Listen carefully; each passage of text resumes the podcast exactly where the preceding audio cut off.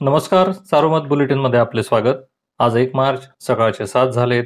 आतापर्यंतच्या ठळक घडामोडी केंद्र सरकारने जाहीर केल्याप्रमाणे आजपासून जिल्ह्यात करोना लसीकरणासाठी जनतेला खाजगी हॉस्पिटलमध्ये नोंदणी करता येणार आहे. नोंदणी झाल्यानंतर मान्यता दिलेल्या खाजगी आणि शासकीय रुग्णालयात येत्या दोन ते तीन दिवसात लसीकरणाला सुरुवात होणार आहे. जिल्ह्यात प्रधानमंत्री जन आरोग्य योजना महात्मा ज्योतिबा फुले जन आरोग्य योजना आणि आयुष्यमान भारत योजनेची मान्यता आणि आयसीयू कक्षाची सुविधा असणाऱ्या बत्तीस खासगी आणि चार शासकीय अशा छत्तीस रुग्णालयात लसीकरण होणार आहे.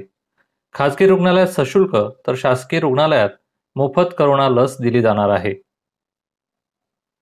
संगमनेर तालुक्यातील भागवतवाडी शिवारात अज्ञात वाहनाने दुचाकीला धडक दिली.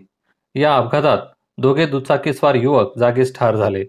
रविवारी सायंकाळी संगमनेर कोपरगाव रस्त्यावर ही घटना घडली. महाराष्ट्र राज्य आरोग्य विभागामार्फत घेण्यात येणाऱ्या क वर्ग भरतीमध्ये नगर केंद्रावर डमी उमेदवार आढळला. या प्रकरणी तोफखाना पोलिसांनी तिघांना अटक केली.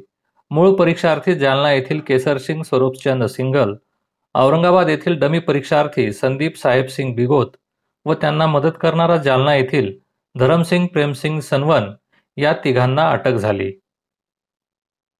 जबरी चोरी व दंग्याच्या गुन्ह्यात तेरा वर्षापासून पसार असलेल्या दोन आरोपींना स्थानिक गुन्हे शाखेच्या पोलिसांनी जेरबंद केले.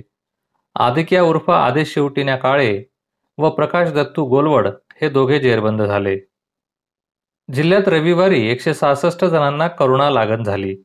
एक हजार एकशे एक्कावन्न सक्रिय रुग्णांवर उपचार सुरू आहेत.